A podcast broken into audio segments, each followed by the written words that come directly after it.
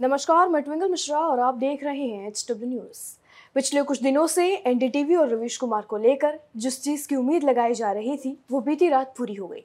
वरिष्ठ पत्रकार रवीश कुमार ने एनडीटीवी से अपना इस्तीफा दे दिया है। गौरतलब है कि रवीश का रेजिग्नेशन राधिका रॉय और प्रणव रॉय के आरआरपीआर से इस्तीफा देने के एक दिन बाद आया है। मीडिया रिपोर्ट्स के अनुसार एनडीटीवी के कर्मचारियों को कंपनी प्रेसिडेंट सुपर्णा सिंह द्वारा मेल भेजा गया है। इस मेल में लिखा हुआ है कि रवीश कुमार ने एनडीटीवी से इस्तीफा दे दिया है और कंपनी ने उनका इस्तीफा तुरंत प्रभाव से लागू करने की गुजारिश को स्वीकार कर लिया है। रवीश कुमार की पहचान देश में सत्ताधारी बीजेपी और मोदी सरकार के प्रखर आलोचक के तौर पर होती है।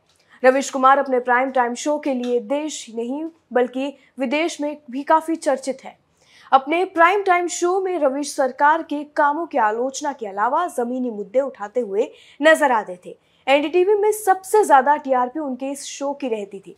रवीश कुमार के विरोधियों को इस बात की सबसे ज़्यादा शिकायत है कि वह बीजेपी और मोदी सरकार के अलावा अन्य किसी सियासी दल और सरकार के खिलाफ आलोचनात्मक रुख नहीं रखते हैं। हालाँकि रवीश वो कहा करते थे जो आज के दौर में अधिकतर मीडिया हाउस नहीं कर रहे हैं।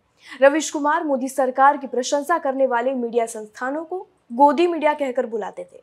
आपको बता दें कि बीते दिन दिल्ली टेलीविज़न लिमिटेड के अधिग्रहण के लिए अडानी समूह की खुली पेशकश के बीच प्रणय रॉय और राधिका रॉय ने भी आरआरपीआर होल्डिंग प्राइवेट लिमिटेड के डायरेक्टर के पद से इस्तीफा देने के एक दिन बाद ये सामने आया है। रवीश कुमार को उनकी पत्रकारिता के लिए दो बार Ramnath Goenka excellence in journalism award और 2019 में रिमन मैगसिस अवार्ड से सम्मानित किया जा चुका है।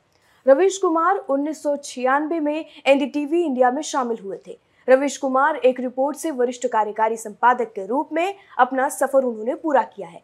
एनडीटीवी पर रवीश कुमार के कई शो, जिनमें रवीश की रिपोर्ट, हम लोग और प्राइम टाइम शो शामिल है।